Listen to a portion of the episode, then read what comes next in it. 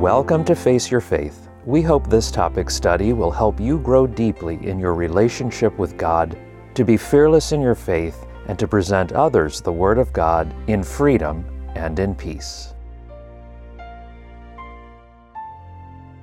Today we will be discussing thankfulness, how to be genuinely thankful and grateful in all things, and how we are to live out our life in thanksgiving.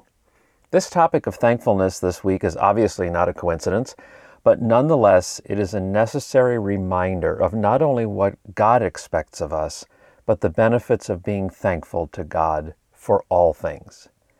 On November 1621, the Pilgrims and the Wampanoag Indians gathered for a three day celebration of thanksgiving for what God had provided despite the fact that over half of the total 102 pilgrims had died.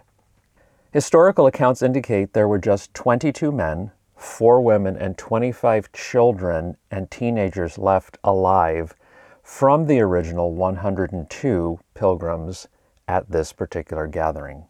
Yet we see in all of this, despite an unconscionable loss of life, the most being women, wives, and moms, the remaining colonists persevered and gave thanksgiving to God for allowing them to get even this far, and that God continued providing in abundance for all of their needs. Historical accounts also indicate that more than enough fowl was hunted easily for their celebration of Thanksgiving that year by the pilgrims, with additional leftovers for weeks' worth of meals. It was also reported that the Wampanoag Indians brought five deer to this feast, adding still further to the abundance of the food for their celebration.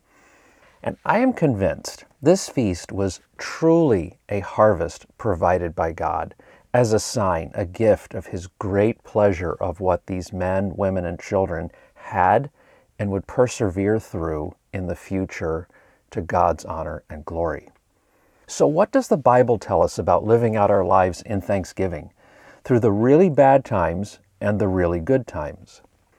Before we go uh, there, however, it's important to note that while it would seem natural to give an abundance of continuous thanks to God during our good and happy times in life, those are often the times we feel no need to go to God and perhaps no more than once to say thanks. Because after all, we are at the high point and right where we want to be and don't really need God at those times. But when the good things wear off or get old, we typically go ungratefully begging and whining to God to make us happy again. And yet we are rarely thankful and praising God for the good things we have currently or had or just got, or in many cases, still have in full that we are just no longer satisfied with.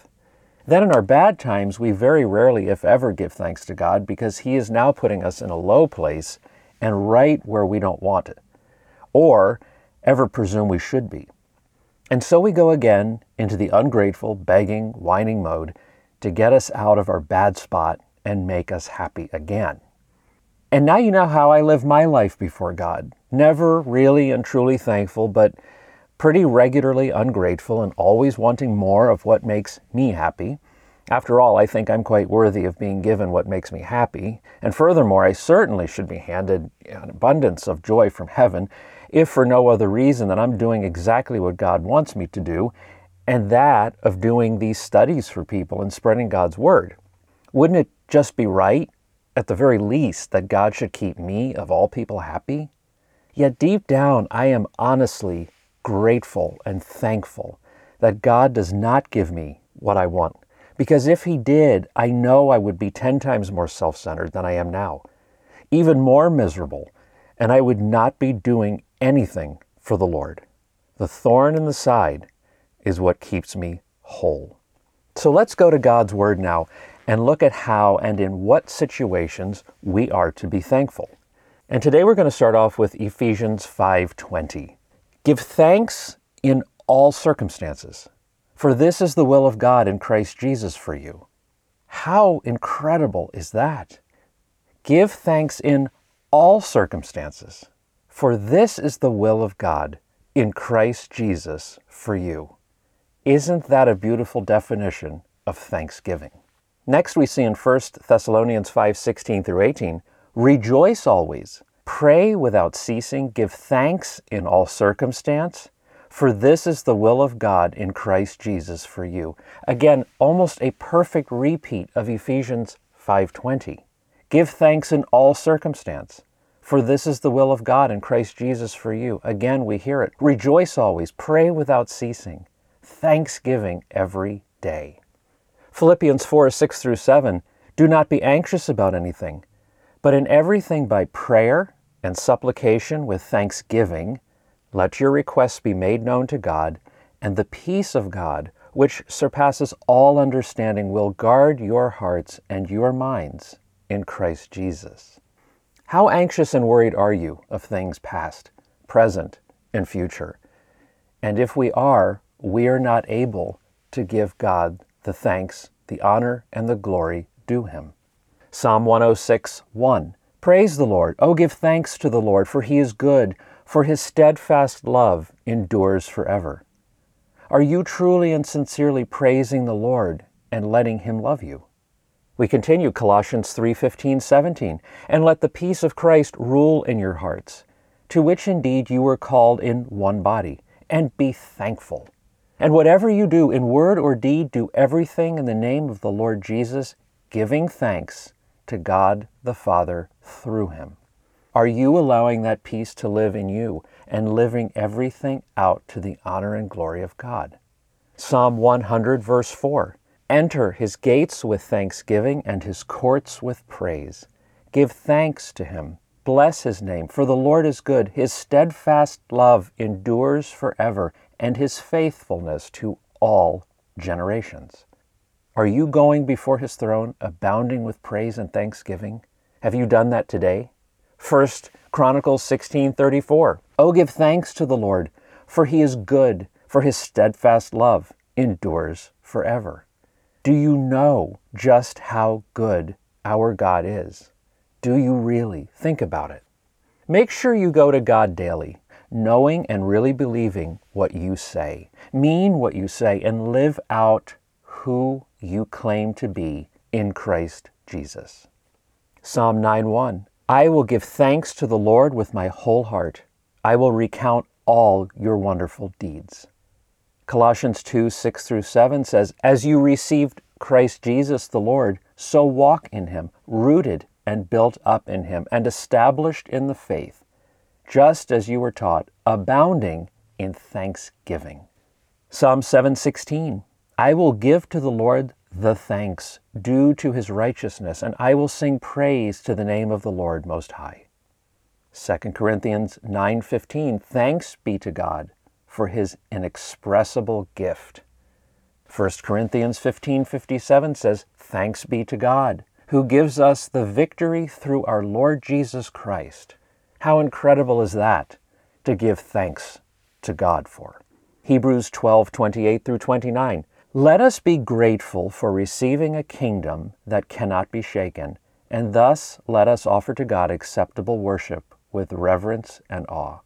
We see that passage starting off right away. Let us be grateful. Let us be thankful for receiving a kingdom that cannot be shaken. Is that something you are going to recognize this year?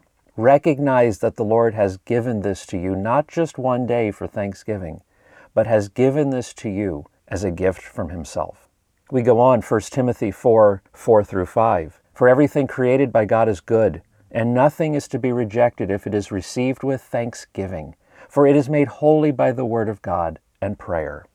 1 Chronicles 16:8 says, "Oh give thanks to the Lord, call upon his name, make known his deeds among the peoples."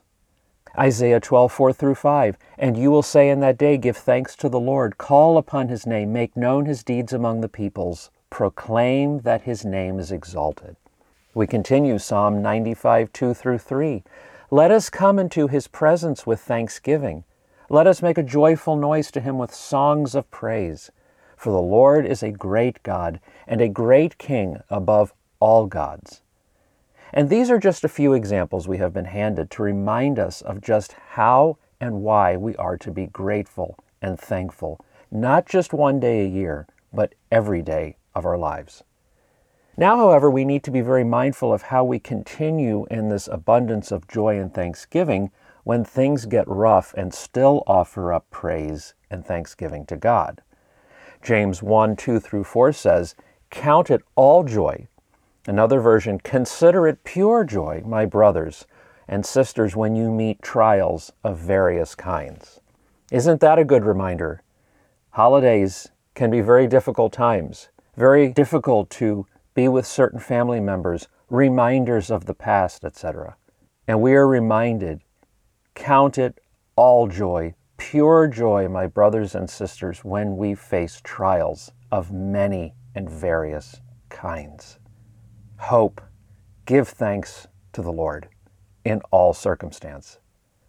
Romans 12:12 12, 12 tells us rejoice in hope, be patient in tribulation, be constant in prayer. And why?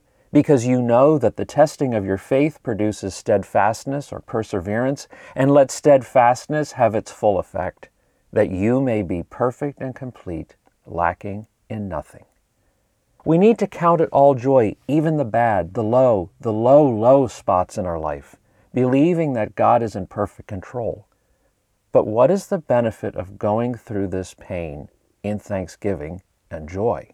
Romans 8:28 tells us, "We know that for those who love God, all things work together for good, for those who are called according to his purpose." John 16:22, "So also you have sorrow now, but I will see you again, and your hearts will rejoice, and no one will take your joy from you." In all of this, we see that living our lives out to the best of our abilities for God in thanksgiving and joy and gratefulness, we will be rewarded in ways we cannot fathom. Even in the seemingly desolate times of our lives, God loves to host parties and gatherings with lots of food and have us as his guests. And what does it look like when God serves a dinner, a party? There is true bounty and there is always plenty to eat, and on occasion, leftovers. Or maybe not on occasion, because when God serves, there is always plenty to take us into the year ahead, into the days ahead, into our life until we meet Him. So, what does this look like? How do we know this? Matthew 14, 15 through 21. Now, when it was evening, the disciples came to him and said, This is a desolate place, and the day is now over. Send the crowds away to go into the villages and buy food for themselves. But Jesus said, They need not go away. You give them something to eat. They said to him, We have only five loaves here and two fish. And he said, Bring them here to me. Then he ordered the crowds to sit down on the grass, and taking the five loaves and the two fish, he looked up to heaven and said a blessing. Then he broke the loaves and gave them to the disciples, and the disciples gave them to the crowds. And they all ate and were satisfied. And they took up twelve baskets full of the broken pieces left over. And those who ate were about five thousand men, besides women and children. Let's look at another case. Luke 15, 23, 25. Bring the fattened calf and kill it, and let us eat and celebrate. For this my son was dead and is alive again. He was lost and is found. And they began to celebrate. And this passage continues that this celebration was complete with music and dancing. That sounds like a lavish, wonderful party.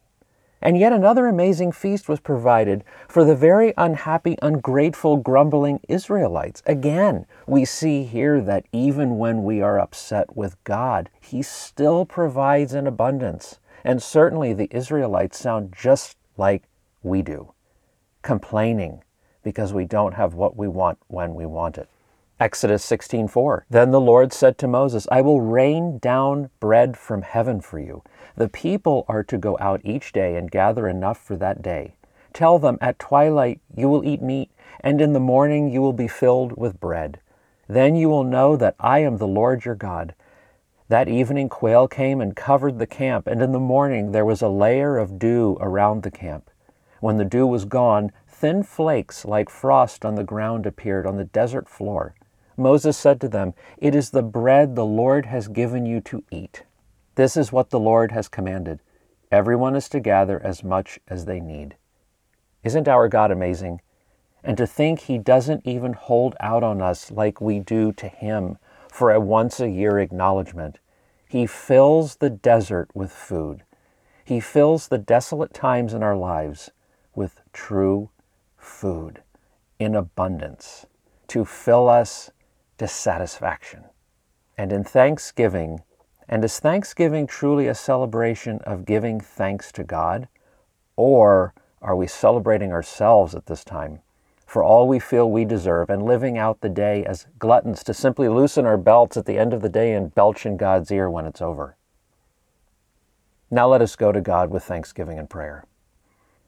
Most gracious and merciful Father, we thank you for who you are to us.